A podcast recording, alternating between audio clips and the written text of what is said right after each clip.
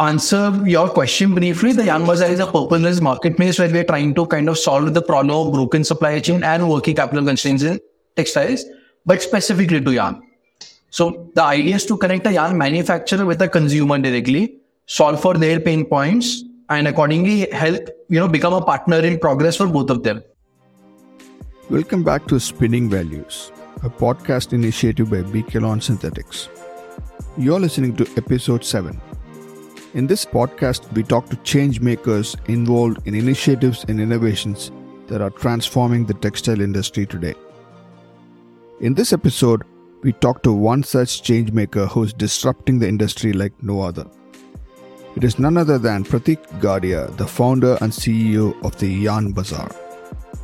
This startup was featured on the Shark Tank India and is currently taking the textile industry by storm. In conversation with Pratik is our very own Karthik Chaudhary from Inscape Media. So without further ado, here is Pratik Gadia.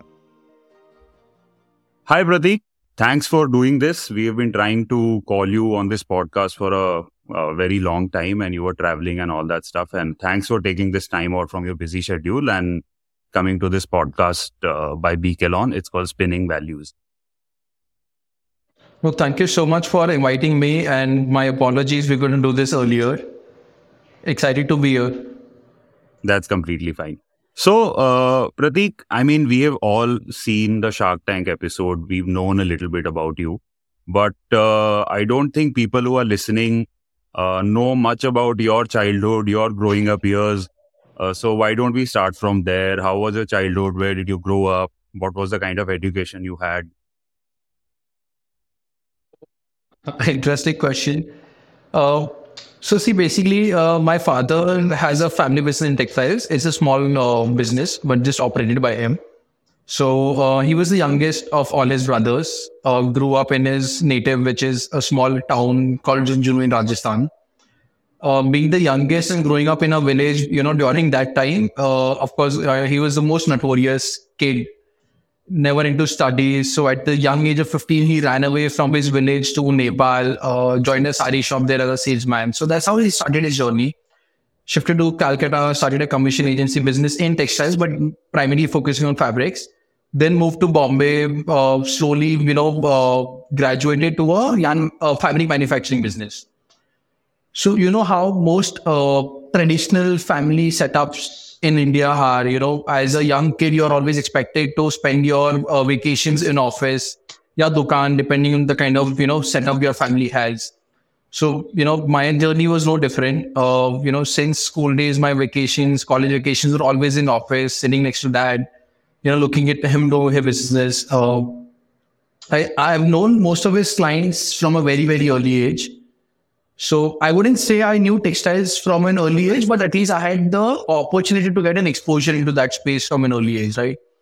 Uh, I was always told that, you know, the business my father has built on his own, although the extended Gadia family has always been in textiles, but my father's business is something that he's built.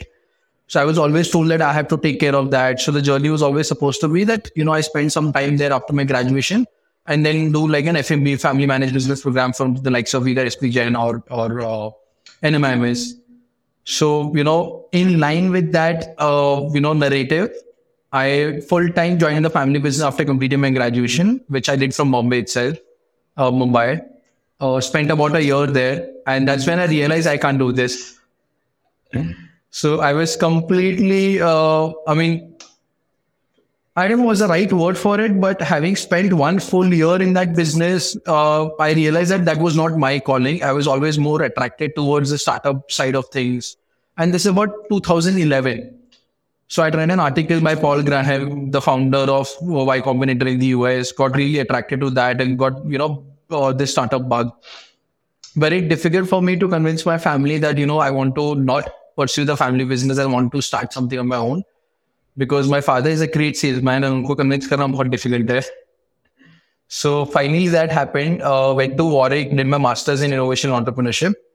A very practical course. We didn't have any exams. The idea was to work on one business model for a year, kind of shape that up and then start that. So, you know, that's how my childhood has been, uh, you know, fairly in the family business, but also, you know, uh, you know, like like I mentioned about my family background, my mom was always, you know, being the only son. I have to be like the master of all trades, right? So while growing up, I was part of every sports I could play. So school football team, center forward, uh, captain of cricket team, did athletics also for a while. So sports like all over there. Uh, very active in college also, you know, college festivals, created two festivals of my own. Uh, had a band when I was growing up in 2006 to 2008. We used to play Metallica covers. I'm a big metalhead uh, since I've been growing up. So yeah, I mean, being, uh, I mean, try to do whatever I could in the limited time that we had apart from, you know, school and colleges. Okay. Amazing. Amazing. So, okay. So, I mean, I good you told me that you would go and visit your father's factory because I was going to ask you that, you know, how much exposure you got. So that we already now know that, okay, you were visiting his factory and probably you saw the machines and you understood a little bit, even because subconsciously sometimes it happens, you know, even when you're there, you kind of pick up on things, uh, you know, which you, even you don't know that you are doing it. And later only in life, you realize, okay, you know, I mean, that can happen. So, Okay, so TK, you went for education and you came back. And what made you think that this industry is ready for disruption? Uh, probably a massive disruption. So, I mean, where I was coming from, I know, I probably know because we work with this industry that it it has been a family, traditionally a family run business. So, but what was it that made you think that okay, this is industry that is ready for a massive disruption. See, one is that you know about the industry, but I'm sure there are other calculations that go into it. So my question, my my focus question is, what are probably few things that made you realize that okay, this industry is ready for a massive disruption? Sure. So just a small correction there. Uh, the family business that I'm mentioning about, we don't have any factories. Uh, we get job work done. So I definitely grew up, you know, in factories where, you know, we would get our job work done. But yeah, of course, as you said, uh, it's not just textiles in India. I think textiles globally is family uh, dominated. Right? Look at the massive, large luxury global fashion brands also. All of them are family operated and then got acquired by, say, a PE or a large group and then got consolidated there. But mostly globally, it's the same culture. Now, of course, you know, being family operated has its own challenges and has its own advantages also. Right? Uh, as far as disruption is concerned, uh, so see, change is the only constant, right? Uh, you know, when I came back, I wanted to definitely start something on my own. That's why I went to Warwick to do that particular course. But somehow, you know, my dad being a great salesman, he again convinced me to join the family business. So spent about six years there. And the next six years that I spent post my master's in the family business, I was mainly looking at yarn sourcing and fabric production while doing that, I was facing a lot of issues with respect to yarn sourcing, right? Some technical issues, some supply chain issues, but um, I wouldn't think there would be any order which, you know, we would not get any issue or that would run very smoothly. So doing that day in, day out for years, you know, every week, every month, you know, for six years, finally it came to a point where I got slightly frustrated with, you know, the fact that how the supply chain was completely broken. So it was more of an empathetic journey. It was not like it was a very logical, calculated decision. You looked at a few business models, you look at the opportunity, the market size, the time, and all of that. Utna fancy journey nahi tha. It was clearly a very empathetic journey where I felt that I'm facing this problem, and definitely this has to be you know the same sentiment across you know the value chain. So that's how the Yarn Bazaar journey started. It was definitely not a calculated approach but because the pain point was so high and, you know, yarn is very, very, it's, it's, it's the building block for textiles, right? You look at any M product, whether it's a clothes we wear, which is part of the fashion industry, or whether it's your curtains, bed sheets, or pillow covers, which is part of the home furnishing industry, or let's say technical textiles like the car seat covers, or maybe the chair you're sitting on, or you go to a restaurant, you see table mats, which are, you know, textile fabrics, or your dusting cloths, your carry bags. So textile is all around us. And when you look at any of these products, it's nothing but yarn.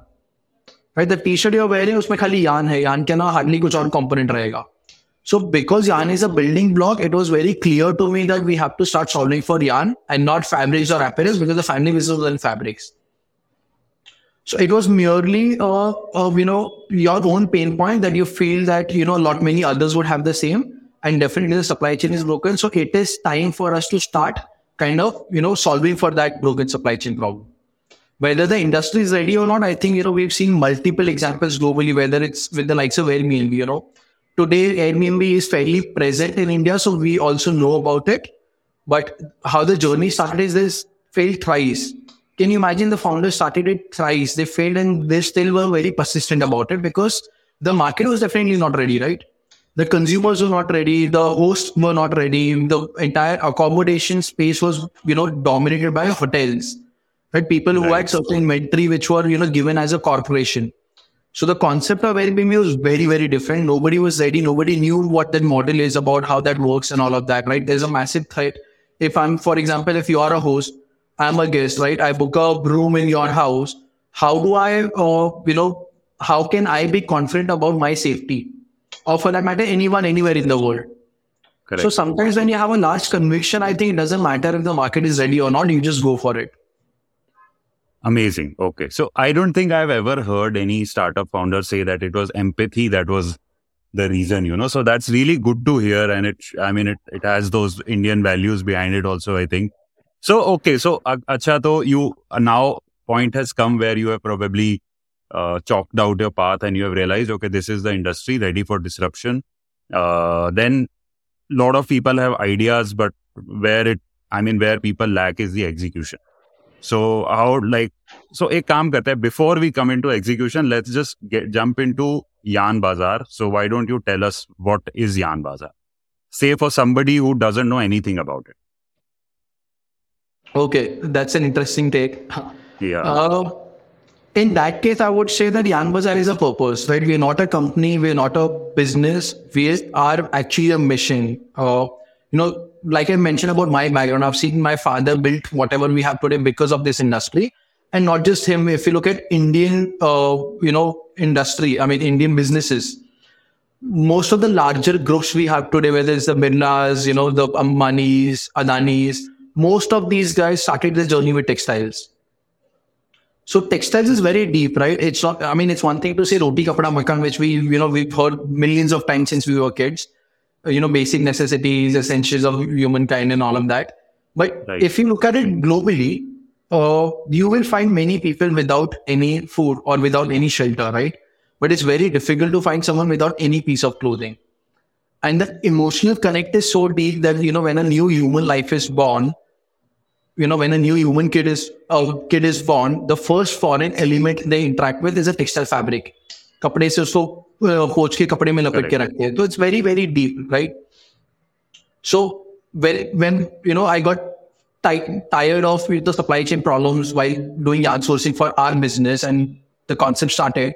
Initially, you know, as we discussed earlier, we knew that the market may not be ready. You know, it won't be easy. It's going to be very challenging. But what really kept us going is that we we had a vision defined from day one, which is we really want to organize this large unorganized industry. Textiles in India is highly decentralized. Eighty percent plus is SMEs, right? Across the value chain, whether it's ginning or yarn manufacturing or fabric or apparel, any of that. So when you have such a large industry with such large economic impact, with massive employment generation, massive export numbers, but most of it being dominated by the top 20% only, the vision was clearly defined, right? Uh, business models kept changing. I'm sure it will continue to keep changing. But the idea was always that it's a very purpose-led marketplace. We really want to promote textiles globally. We really want to encourage the right growth of textiles, right? That is why you know we, we do certain activities which has nothing to do with our business model. Whether it's a podcast we do, our newsletters, you know, some of the initiatives we do. We recently started with a new initiative for World Environmental Day, which is promoting sustainability. Now, sustainable in India is a very, very small market, right? From a business model, it makes no sense right now. But we still do it because we know it's the right thing to do. And we can only do all of that because it's a very purpose led marketplace that we are building. Okay. Okay. So, uh, to like answer your question briefly, the Yarn Bazaar is a purpose-led marketplace where we're trying to kind of solve the problem of broken supply chain and working capital constraints in textiles, but specifically to yarn. So the idea is to connect a yarn manufacturer with a consumer directly, solve for their pain points, and accordingly help you know become a partner in progress for both of them. Okay. Uh, got it. So now say, uh, just so, sort of delve deeper into your the product and what Yarn Bazaar is. If I am a textile manufacturer, uh, old company never had, uh, you know, uh, wherewithals or never had that motivation to brand myself or to, you know, uh, market myself. How can a yarn bazaar be a value add in my life? And just second question stemming out of it is, I mean, we have seen that sometimes family led businesses, even these, it's difficult to convince these people also to sort of tell them that, you know, you need a change. Maybe you need a brand for your thing. So how do you sort of solve for that problem? Sure. So in that case, firstly, you are our ideal target audience. So if okay. you're a fabric manufacturer who's been running the business say, for a few generations, right? You may be a small uh, business setup or a large business setup. Typically, the tangible outcomes you want from someone you're sourcing yarn from is number one, great quality. Number two, at right price. And number three, timely delivered to your factory, right? These are the top three tangible elements you would look for. So as a sourcing platform or as a managed marketplace, the first thing we kind of assure you isn't if you're sourcing through us or see there's no there's no uh, compulsion right? There's the reason why we do not have any membership or any onboarding fees is because we want to give them the confidence without locking anything on day one right? So the idea is ki theek hai aap yarn khareedte ho you may share your yarn requirements with next number of suppliers. Please also do share with us. We will try our best to assure you the right price at the right quality and timely delivery to factory. But what we really how we really do it and how we really empower your businesses so uh, let me take a you know step back a little and take a very uh, layman example. You're feeling thirsty, you walk into a store, you ask for a Bisleri, right? The store may not have Bisleri, but they have Kinley. So you have no other option but to buy Kinley because you're thirsty. Right? Similarly, in most legacy industries or most traditional supply chains, when you reach out to a supplier for a certain yarn requirement, every trader or every agent is only representing X number of uh, manufacturers, X number of products. So what they offer you is definitely amongst that basket, right? So mm. for example, Kinley in this matter. But the problem is that all of different fabric manufacturers, different weavers or different knitters have different machinery setups, right? For the same machinery setup, your fabric requirement may be different. So if you were to open your wardrobe, you'll see 10 shirts, but the 10 shirts, each of them have a different quality, each of them manufactured on a different machinery right so today when you reach out to your suppliers and you know you get three or four different offerings from different suppliers traditionally mm. how you would take purchase decision is you will just compare the prices and the quality and then take a purchase decision so mm. let's say you've received quotation between 300 rupees to 305 rupees min max right most yeah. buyers would uh, take a decision with respect to the lower price offering which is 300 in this case the efficiency of that yarn on your machinery may be let's say 85% right? Whereas once we understand your machine setup and your fabric requirement, we can recommend you a product which may be slightly more expensive in terms of the absolute value of the product. Let's say 303 rupees. But if the efficiency of that on your machinery is 95%, it ends up being much cheaper and not just price uh, advantage, but because the efficiency is high, you are able to reduce your production loss. You're able to fulfill your customer's order on time. So that's the kind of insight we also do. Okay, so I understood your uh, model. I understand the uh, the benefits that it has. My question is that uh, do like how do you reach out to these uh, manufacturers? Like, do you have an in-house team that does that, or is it just organic, or uh, taking cue from that? Is like just tell us about your growth and how how how it has grown from when you started and now. Sure. So, you know, we were discussing this earlier. Uh, we shifted to Bangalore very recently in February. Hmm. Until we were in Mumbai, uh, we've never had any sales team. We've never had people on, you know, as feet on the street, meeting with clients or with suppliers. In fact, most of our high value transacting buyers suppliers had not met anyone from our team. And we had a very small team until now. So I think I was very lucky that when I was about to start the Yarn Bazaar, someone I had met and I used to meet, you know, random people just to get some wisdom from each of them. One person had told me a very, very novel advice, which, you know, I still have it ingrained in me when it comes to building a business. He said, and I quote Pratik, uh, don't focus on building 100 customers, focus on building 10 fans. 10 fans will give you a longer and much larger business than those 100 customers because that leads to customer advocacy, right? So that's how we started. The idea was always, you know, creating a phenomenal customer experience, something that, you know, will, will, will, will be very delightful for them, which will convert into customer advocacy, then leading to word of mouth. So initially, most of the buyers and suppliers we got actually ended up referring us to, so buyers would refer us to other buyers, other suppliers, supplier would do the same. So the network effect kicked in. Which Okay. also allowed us to stay lean, stay frugal without, you know, building a very large sales team across and all of that. Okay, amazing. So it's it's organic, and you trust more on organic rather than you know rather than pulling people into it. You'd rather have uh, uh, testimonials and successful projects being undertaken which spread the word and word of mouth, and that's always considered the best. Uh, uh, you know, marketing strategy across all the industries. So, so, you know, uh, it's like, uh, you know, in any transaction, there are two behaviors. Either it's a buy or it's a sell, right? Uh, What, you know, we were discussing earlier is we've never believed in selling. We want to create a position where people buy from us. You know, that can only happen if, you know, so for example, you come across a, an ad campaign, the likelihood of you buying into that product is very low. But if a friend of yours or someone you really trust recommends you another product, the likelihood is very high. Uh, I completely agree. So one question that I have always asked myself also, and you know, more we worked with textile, and it's a genuine, it's like a question that I had, you know, does do brands matter in in manufact in like textile manufacturing, or is it heavily commod- commoditized? And what is your take on it? Does it does it even matter for a company to create a brand of their own and uh, like that's a probably a question out of the Yarn Bazaar purview, but but you have been in this business since years, so but I want to I'm curious to know what is your take on it. See, uh, if you were to ask anyone who's leading a textile business, of course, you know, uh, you know what kind of reaction you would get. But if you were to ask all of them one question कि आप जब market में कुछ भी खरीदते हो कुछ भी any product, any service, or you're buying any product or any service online on Amazon or any other website, say a Dunzo or a, wherever you are, right? What are you buying? Are you buying into a brand or not? And most likely people are buying into a brand, right? The mobile phones they are using is an iPhone, right?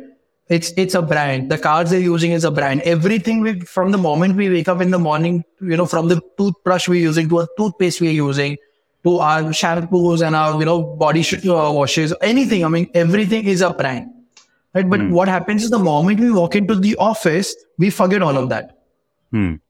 right now on the same question uh, when a weaver is buying a yarn let's say a cotton weaver right Hmm. there is a very high likelihood they will ask their supplier कि मुझे ट्रायन का धागा चाहिए मुझे वर्धमान का धागा चाहिए मुझे नार का धागा चाहिए right why Wow. is that behavior happening because for them trident material is perceived as a good quality material and they don't mind paying a price premium for that right because they know कि quality consistently high आएगा I don't have hmm. to worry about quality ये rod का अच्छा है या खराब है Get it. Right. So if that So- behavior already exists in our individual lives and in our businesses also, that does reflect that brands do matter. And it is very important for you to build a brand. Get it. So what we are coming to is that yes, for everyone listening, if you are a textile manufacturer, brands do matter. So work on it and you know create that uh, branding. It's absolutely important. So I I completely agree with you. Now tell me one thing. Now we are probably getting into the second half of the uh, thing, and you know we'll probably start winding down after this. I mean, textile industry seems from the outside it seems like a very boring industry. Okay, so you are a young guy in this industry from a different space. Okay, you have the tech technical angle, tech angle, startup angle, which probably makes it more interesting. But uh, and and and it is a family owned uh, business that we have already established most of the time. But is if there are young people because there are a lot of students who watch this, you know, a lot of people who are doing textile engineering and you know textile design who listen to this podcast. So what I mean, as a young guy, what is your advice to them? How can they make this uh, this journey interesting? Uh, if somebody has to set up a manufacturing company, uh, yarn manufacturing company, can he do without? Uh, is this the right time for him to do it because it's a capital intensive industry? It has been a traditionally family owned industry. Can a new person come in and set up a textile plant or for for new people what do you what what would you want to tell them about this industry and how can they probably they can find their careers in it Sure. So, uh, see, number one, it's a large industry, right? Whenever you're building a new business, the top three elements, at least, you know, this is personal to me. You know, some may have a uh, different opinion. But for me, to start any business, three elements are very, very important. Number one, the market size has to be huge. Imagine if you're building a business for a market size which is as small as 10 million, आप दस percent market share नहीं भी लोगे तो one million का market size is very small market size right so textiles is a very large market size India is about two hundred billion dollars रफली Right. Number two, it's a highly unorganized space, which means there is a massive opportunity to enter and kind of, you know, become a streamlined solution. Right. And number three, the margin profiles are decent. it's not a fully commoditized. I know that most people in the industry believe it's a commoditized industry. But if you start looking at balance sheets of, you know, large players, you will realize that there is massive EBITDA levels, uh, you know, sitting there. So these three elements make textiles very, very attractive. Now, of course, we've already discussed that it's largely family owned, you know, it's very decentralized, all of that. But if you've seen the last two years and a global behavior, you, you would have noticed that there are multiple startups across the world coming in the textile industry There's a there- there's a startup called SmartX, which is basically doing AI sensing for uh, fabric manufacturing, right? Which helps you, uh, you know, prevent any defects in your fabrics, which is then leading to lesser landfills and all of that. So there are so many great innovation and textile happening globally. I think it's it's not just that अगर आपको textile में enter करना है because of you know the large market size and all of that. It has to be a manufacturing unit. It could be a manufacturing unit, or it could be a service provider or a enablement to the industry. Right? Everyone has heard of a brand called H&M, right? It's a large global fashion brand. Hmm. What most people wouldn't know is that H&M also has a venture arm. And as part of their venture arm, they invest in textile technology companies, Okay. right? which showcases the fact that abhi market is ready and waiting for good innovation, good disruption to happen. And if that is there, traction milega. So my first advice is that don't think twice. It's a large industry. Definitely go for it. And my second advice is that, you know, when you're thinking of starting something new or joining an existing business, like look at what Beekaylon is doing, right? A podcast. And who would have expected five years back that traditional textile company podcast karegi? Which also hmm. is a testament of the fact that textile companies are progressive. And you can build whatever. Look at our journey. I mean, we would have never expected, even in our wildest dreams, we'll get this kind of attraction, this, these kind of numbers that we get. So space is large, you know, opportunity is large, uh, sky is the limit, textile applications everywhere from our contact lenses to aeroplane tires, everywhere, you know, there is a textile application. Look at technical textiles, massive CAGR year on year, right? So more than your opportunity here, as long as you have what it takes to build something, you know, uh, or to, to kind of join your existing setup or your family business and kind of streamline it further. And there are many case studies of that, like many. So many next generations have joined their existing family business in textiles and have grown the business massively, right? By branding the business, by providing for a better customer experience, by you know thinking differently. Okay, amazing. So, I mean, that's a very good advice. So, I mean, you know, so people who are listening, who are students, who are discouraged with the the the uh, the, the kind of industry it is, just just don't think, jump on it, and there is a lot of potential. So that is done now. I before I come on to my last question, I had one uh, question about. I mean, I know probably you deal most with Indian uh, textile companies, but you have studied abroad. Probably you are exposed to. Do you is like can you can you articulate how India Indian market is different from say a more matured market, say a US or Europe or Middle East? Uh, is there some clear distinctions do you see between uh, these markets? So, you know, when we, we started the podcast, you know, with uh, with the fact that you know this this thing has been delayed for some time. Uh, if Yeah. this would have happened two months earlier, and if you would have asked me the same question, my answer would have been much different because Okay. my exposure to textiles globally was very very low. Like it was at a very nascent stage. But last month I was traveling to Europe for business. We had the opportunity to be part of the European Parliament for to discussion on textile FTAs between India and Europe. That's why I got an opportunity to meet with a lot of textile companies globally, a uh, lot of yarn manufacturing companies in the Europe and uh, Hmm. from Turkey, from Pakistan, like from different uh, countries. That's why like actually no different. India में जो बोलता है ना कि face value बहुत high है लोगों को चाहिए कि आप उनके ऑफ़िस जाओ उनसे बात करो मिलो रेगुलरली रिलेशनशिप ड्रिवन है Hmm. I realize that most of these international companies in textiles actually insist on that. They wouldn't do business if it's pure online or if you know there's no human element or there's no face value to it. So from that perspective, I think it's fairly similar. Uh, you know, they want to see who they're dealing with. They want to know the other person. They want to, you know, build that confidence by that face value. So in that sense, it's fairly similar. Again, सबकी needs वही है सबको price, quality और delivery का combination QCD जिसको बोलते हैं सबको वही चाहिए. so Hmm. it's fairly similar. Of course, you know, every country will have its, you know, a, a slight flavor which may differ, but at the crux of it, I think it's it's the same. Okay, so human behavior remains the same, and that means that uh, how it works remains the more more or less the same. Okay, so now we're Yes. coming to the last part of the podcast, and uh, you know, obviously, like I'm sure a lot of people are curious about this, so we should also touch upon it. Uh, let's come to I hope it's not about Shark Tank. I mean, let's let's address the elephant in the room, man. You know, see what I want to know is obviously we have seen the uh, seen Shark Tank. We know how popular it is, and you know, and there are a lot of memes and stuff like that that are made on it. And your episode also we have seen, and I I can tell you and I can vouch for it that your the clip uh, of your pitch was cir- being circulated in the entire textile industry, and you know everyone was watching it, and everyone got to know. So it, it was definitely a great marketing for the Yarn Bazaar. But what I want to know is, uh, uh, before that, you know, how did you like thought of it, and how did you prepare for it? How did you prepare for the pitch? Were there other people involved? Was it your own decision? How did that came about? you know, the best things in life are never planned. I agree. So, uh, to be very honest, I, I mean, of course, I knew uh, Shark Tank coming to India because we were part of season one. You know, the the first uh, run. Grew up watching Shark Tank US, and I, I would say I've like literally binged on Shark Tank US. I'm always being overwhelmed by it. And I think this is the second time in my life that this happened. Like when I would watch Shark Tank, I would never imagine Shark Tank coming to India. And same while I was growing up, you know, being a huge Metallica fan, I would never imagine Metallica coming to India, which didn't happen in 2011.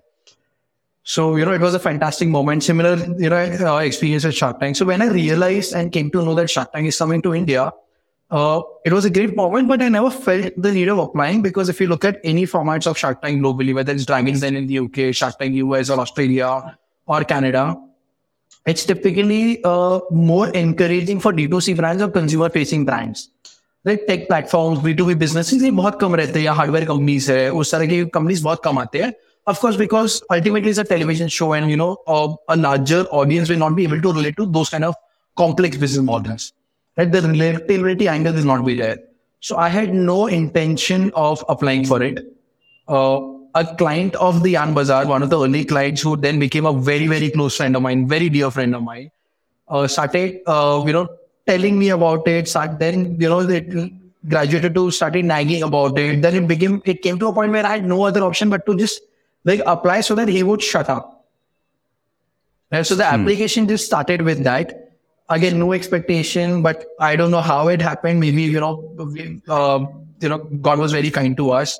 Uh, we kept graduating to further rounds, further rounds, then, the, you know, the sec- semi-final round. And then finally we got a call that we've been shortlisted.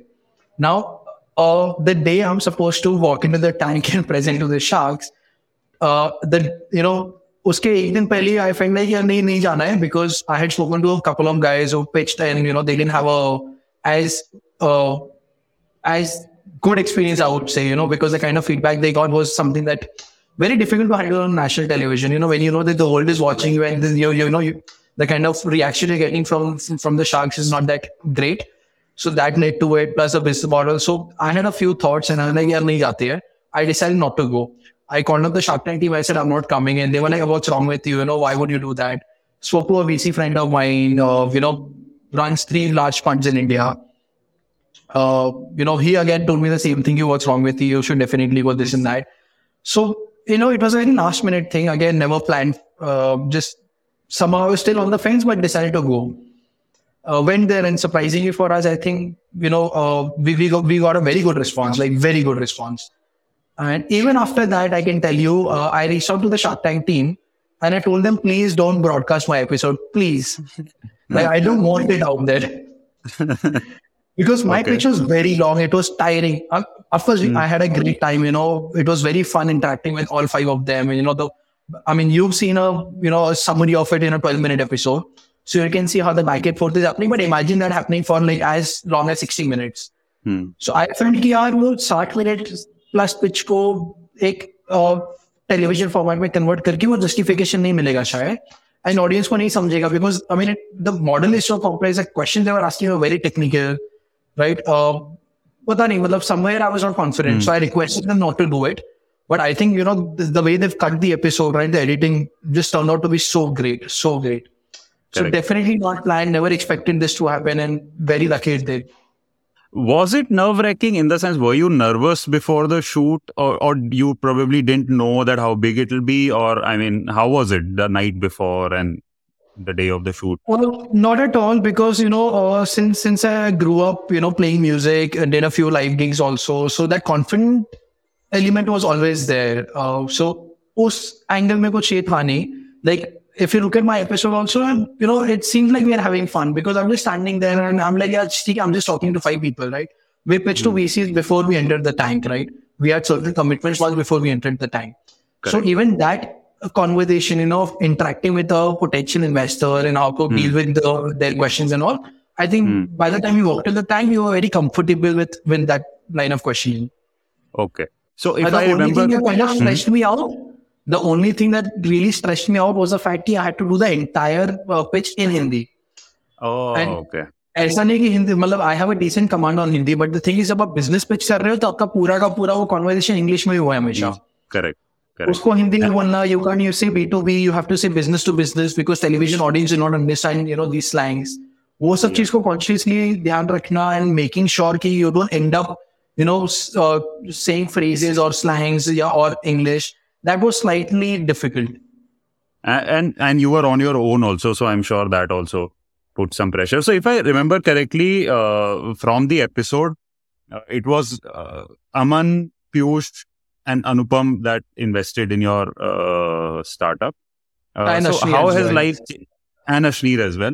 So how has life changed? And if you can tell us post shark tank experience you can choose to i mean say how whatever you feel is right for, on a public platform. So how has life changed? How has the interactions been with them? Has it really helped? Apart from the marketing that you definitely would have got from the show Oh, yes, absolutely. Uh, you know, I would have not realized the benefit of having uh, founders turned angels as investors because, you know, prior to the time, we were always looking for funds, like VC funds, you know, large, uh, large investor groups, right? The venture capital funds just was there. Hmm. And After that journey, we realized that when there is a founder who's backing your business, someone who's really being there, done that, built a large business, line. look at all of them, whether it's BharatPe, Lenskart, Boat, or Shaadi.com, these are large category creators or large business in their segment. Uh, they come in with a very high empathy. So there is something called KEN, K-E-N, which stands for Knowledge Empathy Network. Right? The moment you have these kind of people, the KEN value is very, very high, which really changed my entire perspective. Like it changed to, you know, such a great extent that the current round that we announced about two months back, I think exactly two months back, we announced on 19th June our pre-series A. Uh, we made sure that we have a very high uh, entrepreneur turned angel investor representation on the cap table. Uh, because the problem solving journey is very different. So although we have a VC also on the cap table, but there is a decent pool of, you know, these founders who have also backed us in this round. So that's the kind of impact that, you know, Shark Tank investment had on us. Okay and who, whose idea was it to move you to bangalore was it your idea or was it piyush or one of these guys so, uh, I mean, the the start of this thought actually, you know, initiated by Piyush. Uh, my first meeting with him after the tank, uh, my first meeting, right? And he's like, Pratik, Mumbai mein kya kar rahe ho? Bangalore. So that's how it started. Then, of course, it took some time. We tried to do it in Mumbai. Finally, it came to a stage where we felt that, yeah, Bangalore is the right place for us to be. Okay. Okay, that's great. As a last thing before we go, I, if you can say something about uh, your relationship with Beekaylon and how, I mean, do you only know them because uh, of Yarn Bazaar or have you heard about them uh, before Yarn Bazaar? If you can just, you know, say a few things about BK. And I also saw, by the way, on your website, there is an article about polyester yarns and it does feature uh, BK as one of the top manufacturers in India. to be to be very honest, at the Yarn Bazaar, we've never interacted with anyone at Lawn. And that's very unfortunate because, you know, we, we should. But I have a very, very, uh, you know, uh, kind memory of Lawn because, like I said, you know, in my father's business as a young kid, I remember once I walked into their office as a young kid with my father. And I remember that entire incident very well, their entire meeting and how it went. So in my father's business, being a fabric manufacturer, he would, there was a time when his core focus was on polyester filament segment. तो हम लोग takes bye takes का जो कपड़ा बोलते हैं वो बनाते थे तो काफी टेक्सटाइल धागा खरीद सो बिकलॉन was one of suppliers and if I am not mistaken we had a agent in between and वो एजेंट के साथ ही मैं पापा और वो एजेंट हम तीनों वीकेंड के ऑफिस गए थे तो या I mean I always I mean when the Yarn Bazaar started, my number one category that I wanted to focus on was polyester filament because family hmm. business में काफी polyester filament का काम किया था. But hmm. again, you know, great things are never planned. We ended up starting with cotton category and polyester filament with उतना ज़्यादा focus कर नहीं पाए. But now we have, we have a clear focus on, you know, starting uh, this segment also. Okay, great. So, thank you, Pratik for being a part of this podcast. It was a lovely conversation and good to interact with a another young fellow who's from the textile industry. I mean, I have been doing uh, textile work since, you know, last 10 years and I've only interacted with, you know, you know, uh, people who have spent years in this industry and it has uh, been, let's just say, sometimes boring, sometimes interesting. So it was really, really fun uh, chatting with you and, you know, uh, all the best wishes in the world for Yarn Bazaar it's a great idea. Uh, the industry is absolutely ready for disruptions. When disruption, when I saw the Shark Tank episode, I mean, I was like, wow, okay, so there are people thinking about you know changing this industry. So uh, best of luck, and you know, may Yarn Bazaar reach wherever you want it to reach, and you know, it outlasts you. Uh, and uh, good luck, and thank you again for being a part of this conversation. Thank you, thank you so much for such kind wishes, and you know, for having me here. Wonderful questions and getting you know a chance to, I mean, share the journey with the larger textile audience, which I'm hoping this platform would allow. So really, really thank you so much for this. Thank you so much. Hello everyone, my name is Pratik Gadia. I'm the founder of the Yarn Bazaar. I hope all of you watch the podcast Spinning Values by Beekaylon and I hope you guys like it. Do follow Beekaylon on all the social media handles great company doing some great work. If you're a buyer or if you're a yarn buyer buying uh, polyester filament yarns, texturized yarn, do work with Beekaylon again, a great company. And I hope you like the podcast. Thank you so much.